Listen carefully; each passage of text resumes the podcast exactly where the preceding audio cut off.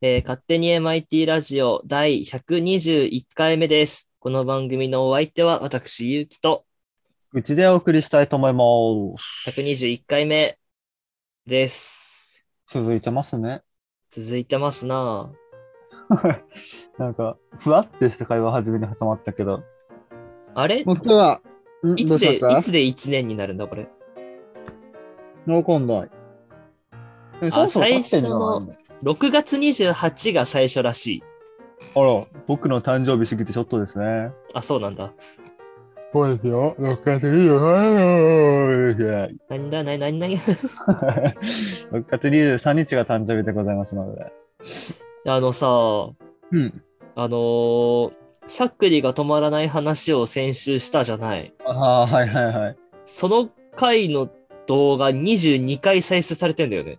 あー申し訳ない。あの、しょうも ない。なんでこんな見られてんだろう、この回。まあなんかちょっとインパクトあるよね。しゃっくりが止まらないっていう名前。なんだろうね。な、受けたいや、別に本当にしょうもない話して終わった。すげえしょうもない話だったよね、あれ。まあでも、名前だけ聞くとさ、ちょっと見たくなるかもしれない。しゃっくりが止まらない。そうなのかななんかちょっとないインパクト。インパクト、まあ、そんなこんなで、今日の回行きましょう か。あまはいり時間もね。なので、本日はですそうですね、はい。はいまあアジアで、ね、旅行行くとしてどこ行こうかって考えたときに、うまあよん、く出てくるのがね、韓国、台湾だと思うんですよ。ああ、はいはいはいはい。まあ、主主観だからね、ちょっとあれかもしれないけど、うん。で、ここで僕は思ったわけですよ。韓国と台湾ってやっぱ似てないちょっと。あイメーー、ジまあちょっとなんか、ニュアンス似てるというか、 あいまいちな感じね。 いや俺はだからさ、韓国と台湾めっちゃ似てて、どっちでもいいなってちょっと思っちゃうところがあったので、そうですまか。あじゃあ、今日ね、韓国のグルメと台湾のグルメを比べていき、あ、はいど。っちの方がより行きたいと思えるのかということを話していきたいと思います。はい。あー、なんかそういうプレゼン勝負みたいな感じなのね。そうね、グルメプレゼンみたいな感じかな。なるほど。では、ゆうきくんが台湾を担当してくれるということで、私は韓国料理の方について話していきたいなと思います。はい。まあ、じゃあ、一個いい点言ったら次逆の方がいい点いくという感じでいきますかなるほど。はいいいでしょう。どうし点でいきますかえー、っと、じゃんけん。どうやってやんねん。 えーっと、じゃあ、口で言いましょょう。う。グー、じじゃんけん、パー、ー。勝っお前おた。育ちにも程がない今の。前いやいやいや々いですよ。やいや、いや、今、ちゃんとこっちでは、こっちでは合ってましたよ。あ、本当ですかじゃあいいでしょう。どうぞ先 手。はい。じゃあ、行きます。えっと、まあ、大手というかね、定番から行きましょもう定番。う。はい、えー台湾グルメといえばこれ、小籠包ですね。台湾なんだ。はい。台湾グルメらしいです。まあまあまあまあ、ほぼ中国みたいなとこあるからね、台湾ね。怒られるぞ。 はい。ってことで、小は籠い包、えでっ、すか、と、えっ、と、小籠包は、向こうのやつだと、えっ、とですね、あ豚肉を、えー小麦の薄い皮に包んで蒸す、スープ入りの天津っていうやつの仲間らしいですね。天津天津飯みたいな感じなんですかね。はい、はい、はいはいで、かじると中から溢れてくる濃厚な肉汁スープは絶品。中身はカニ味噌から、えーヘチマなど様々らしいです。えー、そんないろいろあるんだ。カニ味噌からヘチマ。結構あるらしいですね小籠包食いたくなるやん。わかる。殴りたい。ちなみに天津飯は、ほあの日本の料理らしいですね。あ、そうなんだ。いへえ。まあなんかあんまりね、中国って感じしないもんね。はい。で、めっちゃた中華料理天だと思っ心ったていうのが、あの、点数の点に心ですね。あ、漢字がそっちなんだ。天う津ん。へえ。なんだろう、どういう意味なんだろうね。わからない。でもなんか、天津その点って書いてす心って読むやつ、なんかよく見ない、割と。なんか見る。なんか見るよね。意味わかんないけど。なんか中華料理で、なんか、軽食軽い食事うんうん。のなんかよくあるものらしい。屋台とかにあるような感じってことか。だなんか、あれなんじゃないかな。あんまん、まんあんまんとまんか、えっと、肉まんとかあるじゃない。うんうんうん。あれでもも、天そ津の天津ってやつの仲間みたい。えー、なるほどね。うん。ちょっと一つ勉強になりましたね。はい。なかなかいい手でしたね、それは。まあ、ちょっと1個目から大手を行きました。そうね。じゃあ、全然一つ目なんだけど、俺は。はい。料理を言うんじゃなくてですね、一つ言いたいことがあります。なんでしょ皆さん、韓国料理多く知ってますよね。日本にやっぱ来来てるので。う。まいっあ、ぱいそうですね。はいはいはい。だから、あえて料理を言うんじゃなくて、本場でしか食べれないものってやっぱありませんおー本場の。味。な本んだなんだ場の味ですよ。日本に合わせて、やっぱ作られてるんですよね。やっぱ日本の店って。まあ、そうですね。 だから、韓国で韓国料理をしっかり食おうというのがまず言いたい。はい。韓国料理は韓国でしか味わえないんですよ。うーん、まあ、確かにね。本場のね、ちゃんとした韓国料理は韓国でしか味わえない。で、まはいはあい一応今回ね、それを5つ挙げるのが、サムギョプサル。サムギョプサル。うん。あの名前は聞いたことあるね焼肉の一種だよああ、焼え肉ー系韓か国。の焼肉。うんはいはい。えーまあお肉みんな大好きじゃないですか。まあ、肉美味しいよね。で、まあ一応サムギョプサルってどんなものかっていうと、まず、とっても美味しいのに大きくて値段が安いらしいです。魅力の一つとして。はあ、そうなんだ。で、まあ、イメージ湧くと思うんだよね、多くの人は。なんか、葉っぱにね、お肉包んで食べるみたいな。はいはいはいはい。はい。それがサムギョプサ ルです。なるほ ど。はい。あ多分ね、あんま俺も食ったことないからイメージはあれなんだけど、ヘルシーだよね、ちょっとね。あ油きつくても、パクっていけちゃう。まあ、あの、葉っぱでくるんでるし葉っね。ぱがあるから。そうそうそう。うんなんていうんだちなっけみにあの葉っぱは何なんですすかパンチュっていうのかな、多分。サンチュ、ちょっとはい待っはていね。。サンチュ。多分サンチュだった気がする。サムチョプサル。サムチョプサル。チョプサル。これね、なかなかにさでも、日本じゃあんまサムギョプサル食べれないよね。ああ、焼肉屋さんだとなんか結構サンチュは別でま頼あそめうだたねりするよね。なんか、あんま頼まんよね。なんだかんだ言って。サンチュは結構好きだよ。一応、サムは数字の3、ギョプはそう、サルは肉を示して、日本語で言う三枚肉を意味するみたいです。へえ。ああ、なるほどね。三層になってる肉。うん。あ、待って、サムギョプサル、俺たちのイメージと全然違うのかもしれない。どういう、なんかバラ肉を意味するらしいね。うんうんうん。なんか、普通の焼肉ああ、そういうことか。これサムギョプサルに、一応肉の種類としてサムギョプサルがあるけど、そ,、そうだれねの主な食べ方が、その、産地で巻いて食べるみたいな。そうだね。一緒にサンチュやエゴマの花などを巻いて食べる。うん。ああ、なんか、ウィキペディアに載るといっぱい書いてありますね。ね、ウィキペディアだからちょっと嘘かもしれません が。へえー。すごいね。うん。なんか、また一つ勉強になりましたね。勉強になりますサムねギョ。プタルが、なんか巻き食べるのがサムギョプタルのイメージだったけど、別はそうじゃないということですね。豚の三枚肉の意味がサムギョプタルにはあって、その食べ方の一つとして巻くのがあるよといううんうんうん。ことでしたね。はい、なるほど。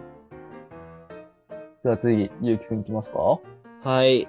じゃあ、ちょっと思考を変えてですね、うんうん。台湾といえばなんですけど、うんまあ、いわゆる、なんか、さっき言った小籠包みたいなね、うんあとなんか火鍋みたいな、そういうのもあるんですけど、最近台湾でこう注目されているものといえばですね、うんスイーツなんですよ。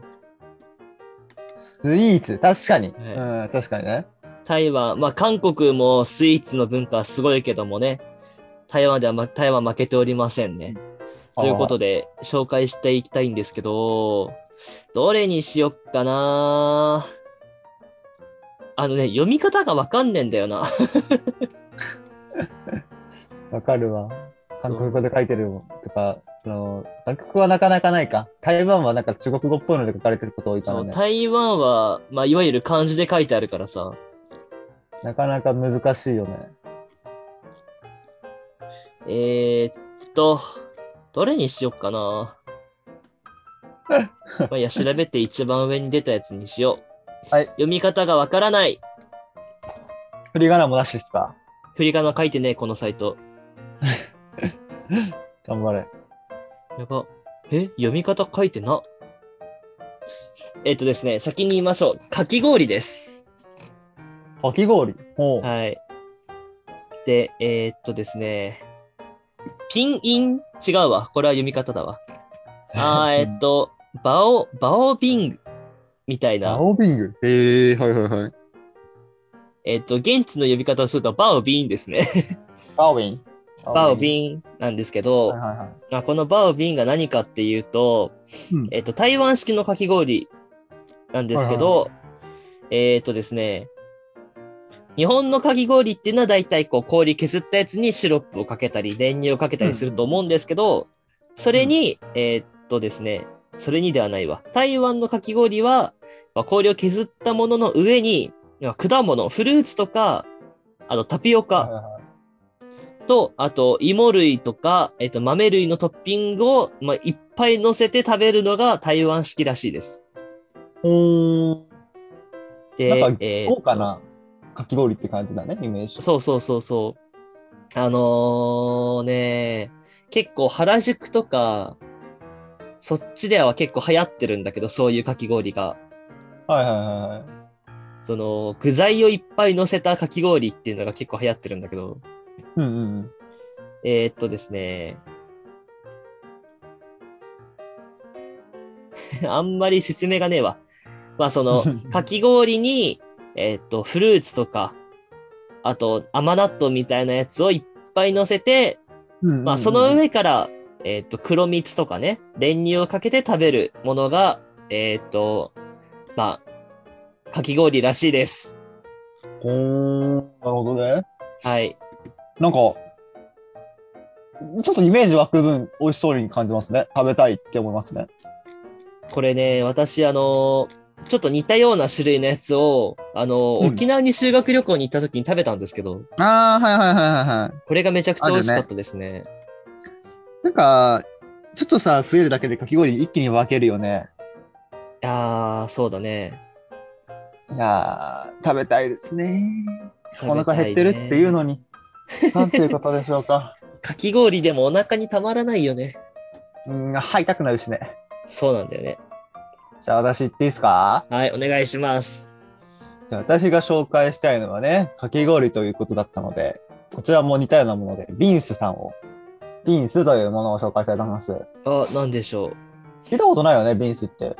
ビンス知らないですね。一応、日本だと、パッピンスと呼ばれる、かき氷的なものとしてなんか認識されてるみたいなんだよね。へえ。一応、日本にもちょっと来てるみたいなんだけど、それではないと。実は全然違いますよという。はよあ、くあそるうやつなんだ。本部は絶対ち違ったよみたいな。一うんう応、んまずバッピンス、パッピンスかなを紹介すると、まあ氷の粉の上に何個か乗っている典型的なものがあるよと。ほう。それを、まあ、だからかき氷の上にあんこが乗ってるよっていうのが、まあ、パッピンスなのかな、イメージ。だけど、それではないよということで、ビンスというものはですね、えーはいはいまあ一応写真が載ってるんですけど、この写真どんなものかと言いますと、メロンの半玉あります。半玉。半玉で、その下多分くり抜かれてるのかなその中にいろいろ入ってて、上にメロンの、なんて言うんだろう、ドームを作られてて、ほう。こう球状に囲まれてるメロンで。で、うんちうょっんとうん三角にね、一部切り取られてて、ドームが、その中から中が見えるよっていう形状。はで、えー何なのかわかんないんだけど、多分見た感じ、あ。うんまあ、アイスかなアイスみたいなやつと、なんか、見た目クルトンみたいなへえ。のが入ってたりとか、まあ、クリーム入ってたりとか、バナナかなこれな。バナナと小豆とか、白玉かなもしかしたら。白玉と小豆みたいな。なんか中にいろいろ入ってるみたいな感じのものが写真で写ってます。ほう。すごいよね。メロン半玉だよ。だいぶ、だいぶでかいよ、これ。豪華だね。で、えーっと、一応、もう一つ言うことがあって、氷うんうん。も日本のかき氷とは全然違うみたいで、ほう。まあ、に北海道の人はわかると思うんだけど、表現的には雪っえっていうのがぴったりみたい。かき氷ちょっと雪じゃないじゃん、感覚。まあ、氷を削ってるから形は違うよね。 で、俺はちっちゃい頃、そう雪食べたことあるんだけど、ダメですよ。うん。その時の多分雪って感じなんで、ちょっとそれは違うじゃん、かき氷と雪はやっぱ。まあ、違うよね。食べたことある雪。雪食べたことはないけど、やっぱ、いやでも想像はできる。やっぱ結晶になってるかあだからら。雪っていうのがぴったりみたいですよ。へちょっと気え。になりますよね。結構ふわふわというか、そういうああ、感じふなわのふわかなな。のかもね。うん。あ、一応なんかさっき報告したやつはなんかね、期間限定のメロンを半分使った贅沢なものらしいです。ソルビンっていう。あ、ソルビンっていう会社が有名な会社なんだね、多分ね。ああ、そういう、そのピンスの中でうもんソルビンっていうメーカーのが有名なんだ。そうそうそう。ソルビンが一番人気みたいですよ。ほう。ぜひ行ってみたらソルビンで食べてみるといいかもしれませんね。なんかサーティワンみたいな感じってことで、かき氷で例えるよって感じだけど。 出てこなかった。ああ、はいそはの台い。湾と同じでフルーツ使ったものも多いみたいですよ。今、ソルビンで調べてるけど、うん。そのお店のメニューみたいな写真が出てきたんだけどね、うんうんうん。日本語書いてあるね。あ、じゃあ日本に転換いやいや、違そうかなう。その韓国のお店なんだけど、韓国語と英語と日本語が載ってる。まあ日本人よく来るからな。うん。すごい ね。すごい。リアルトントンメロンとか書いてあるわ。。えー、3トンメロン。合ってんのかな、これ。まあまあ日本語やから違うのかもしれないけど、おーすごい美味しそう。これさ、いや文化とかがあるんだと思うんだけど、うん、韓国のやつってね、すごいあの、見た目重視だね。あー確かにね。そのさっき言ったメロンを映えひるのっ多いくよねり返してみたいのがあるけど、これすごいよね。なんかおしゃれだよね。そう。やまるまっるメロンヨーグルトソルビンね。ぱ映え、そのインスタ映え的なやつを意識してるのがいやー流行とかもあ。しるのかなてそうね、生いちごソルビンとかもなんか映えそうだもんね。うん、すごいですね。ぜひ気になった人はソルビンで調べたら見れるので見てみてください。すごいですよソルビン。これ日本で食べる方法とかないのかなソルビン、いやなんか認識が間違ってる。 いやソルビンさん出てくるんだけど、俺の予測変化。 ソルビンをまず、ソルビンじゃねえや。ビンスを間違って伝わってるみたいなことが書いてあったから、あ日本ではないんじゃないかなと思ったけどありますね、多分。日本でも大人気って書いてまあ、す。なんか新宿にあるっぽいね。そうと、そんなソルビンが日本にいながら楽しめる都内のお店があるみたいです。はい。ほうほうほう。都内ですね、でもやっぱり。ちょっとずえーということでねえー行ってみたいね。ちょっとどんな感じなんだろう。気になるなんか食べきれなそうな気がちょっとしてるけど。多いね。うーん、すごい。だって丼みたいな入れ物に入ってるじゃん。いやー、うまそうでも。腹減った。これだって茶碗、茶碗、どほん丼だよね、これいやね。本当にラーメン丼とかのレベルじゃないかな。だっねて、メロン丸々1個だよ。まあ、ちっちゃいメロンかもしんないけど、それでもだってさ、ちっちゃい小丼ぐらいはあるわけよ。うん。だからまあ丼ってふ、その、デザートを入れるものではないよね。うん。あれ、お米が、お米とかさ、そのスープとかラーメンが入ってるからあの量で許されてるわけで。なんか、最近のかき氷ってでかくね。でかいね。 なんかあんまちっちゃいかき氷見なくない。でっかってやつね。だから元が氷だから、小さいと騙せなくなってきてるんじゃない、少ねえよって言われちゃうのかな。お客が。うん。あーまあ、なるほ原ど価ね。安いって言うしね。まあ、氷だからね。氷だからね。っていう感じで、ソルビンのビンスを、ビンス、ビンス、ビンスかな。ビンスを。ビンスビビンンスス。ビンス、ビンスいや、 そこわかんないけど。を、まあ、紹介しました。デザートということで。なるほど。まあね、韓国料理であんま知らないっていうのはないと思うので。それこそね、最近だとタッカルビチーズタッカルビ、ああ、はいはいはい。もう最近でもないのかなとかも有名だ最し、近ねで、もないかもしん ない。そうチゲとかさ、有名なやつ多いからね、韓国料理有は名だねチゲ鍋とか。だからね、あんまなんか新しい料理を見つけにというよりは、もう今食べたことあるやつが本場ではどう違うのかっていうふううにん設。定すると面白いかもしれませんね。まあ、そなうんでかす調ねべた感じね辛いの苦手な人でも食べれそうなものがいっぱいあったので、まあまあ確まあ。かに、韓国料理って辛いイメージあるよね。うん、なんか見てみたらね、あんまそうでもなさそうなやつとかあったからう、ん。うん、ぜひ行ってみてもいいのかもしれない。行ってみてください。ちなみにだけど、そう中国の留学生がいて、ほうほ知うり合いっていうか、まあ、その英語の授業中に話すことができた人なんだけど、うん。その人が言うには、もう本場の中国料理は、この、なんていうの、日本で食う中華料理って全然違うって。ああ、やっぱそうだよね。うん全然辛いってさ、こっちの本場だともっと、もっと辛いってうわー、やだ。やだ言っっ言っててまちゃっしたた。よ。苦手なんだよ ね、辛いの。そうね。だから、そのレベルでこっちも辛くなるのかもしれないし、なんか旨味が増えるのかもしれないし、実はそっちの方が甘いのかもしれないしっ ていう、ワクワク度もありながらね、行ってみると面白いかもしれませんとが僕の監督プレゼンです。はい、なるほど。はい、どうぞゆうきくん、ラストプレゼンを。ラストか、どれにしようかね。 じゃあ、これかな。えーっと、麺類です。麺類。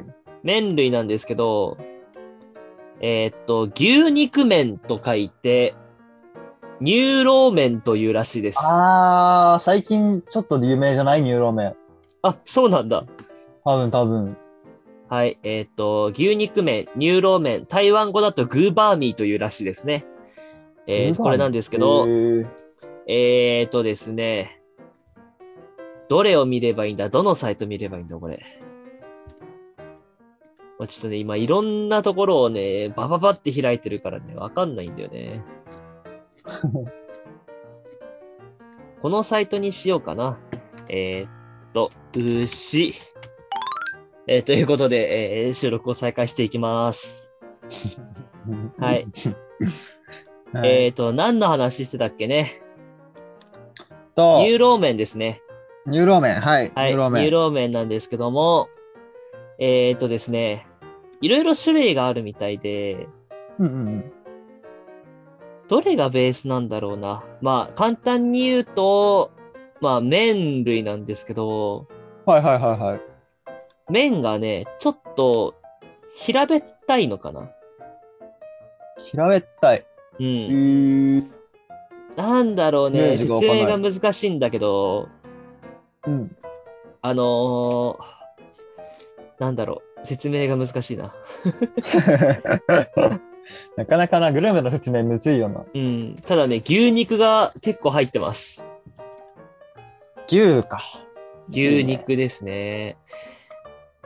マジで説明がない。そんなことあるなんかないとかはないよ。え今すごい探してるんだけどね。うんうん。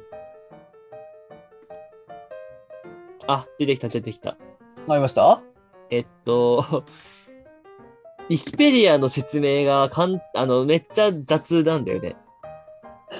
えっと、乳老麺は、えっと、主に煮込んだ牛肉とスープ、小麦の麺からなる麺料理であるらしいです。はいはいはい。おすんごい少ないって。麺の特徴何も書いてない。すんごい少ないって。やば。説明がね、で、この説明書いてあるサイトも、うんウ。ィキペディアをさ、 ウィキペディアから引用してるから、そ情報がね、えー、っとですね、えー、っとですね、えー、っと、 マジで説明がねえわそ。うですかははい、ないです。 えー、ないですね。 じゃあ 私行きましょうはか。いごめんなさい。ないです迷ね、っ情報が。迷ったんだけど、はい。いやー、こっちにするかな。なんでしょえー皆さんは、チヂミ食べたことありますかということで、チう。ヂミ。あー、縮み。なかなか名前は知ってるけど、案外食べたことないんじゃないかなって思うんだよね。縮みか。1回か2回食べたことあるぐらいかな。ああるんだ。すごいね、うんなかなか。まあ、しじみはですね、えーはいはいえっと小麦粉、米粉、卵、水を混ぜた、えー日本のお好み焼きのようなイメージだそうですね。はいはいはいはい。で、えー中にはですね、キムチが入ってたり、シーフードが入ってたりとか、いろいろ入ってるみたいですね。うんうん。で、チヂミのタレ、タレがあるんですけど、タレは韓国唐辛子、コチュジャン、ごま油、ニンニクなどでバランスをよく整えた味になってるみたいですよ。で、お酒のつまみにぴったりだそうです。ぜひ、へえもうお酒が飲める皆さんはね、お酒を飲みに韓国に行きましょー、なるほう。ど。ナムルとかもあるしね。あー、ナムルいいね。そうそうそう。合うよね、多分酒に。ナムル結構、あの、お通しで出ることあるよね。うん、そうだね。すごいよな、そう。あれ美味しい。いやー、なんか酒に合いそうだな、韓国料理。確かにね、ちょっと辛味とかね。うん。いや、生きてーそれこそね、酒といえばマッコリとかね。あー、そうですね。一応マッコリの説明すると、お米を発酵させた韓国の伝統的なお酒みたいです。だから日本酒みたいなもんかほうほう。お米という点で同じなので。なるほど。まあ、製法がちょっと違うんだろうね。麹使ったりしてないとか。うん。うん、甘さもあり、えー口当たりがいいため、女性に大人気のお酒だそうです。なんかアルコール度数も低いと言ってるので、なんか甘酒の圧縮感がすごいありますね。はどうなんだろうね。お酒ね。なんか台湾はお酒は、なんか台湾、台湾酒ってのがあるんですけど、ほうほうほう紹興酒らしいですね。紹興酒なんだ。へえ。なるほどね。よいしょ。お腹空いてきた。本当に切れそう。腹減って食る。べてきたのに。自分で提案しといてあれだけど。腹減ったって。ということで終わりましょう。僕のお腹が限界で す。終わりますか。はい。じゃあね、特になんかいい悪いとかはないんで、みんなそうだね好きなものを両方ね食べよいいとこなので。う。はい。まあでも、見ててお腹は減りました。はい。ただただお互いが傷つけ合って終わった回です。っていうレベルのご飯ではありました。見ててお腹が減るレベルではありました。ぜひ食べたいですよね、皆さんもね。ぜひ食べてみてく ださい。ということで、この番組のお相手は私、ゆきと、で、こちらです。ささよなら。ら。ごぱごぱ。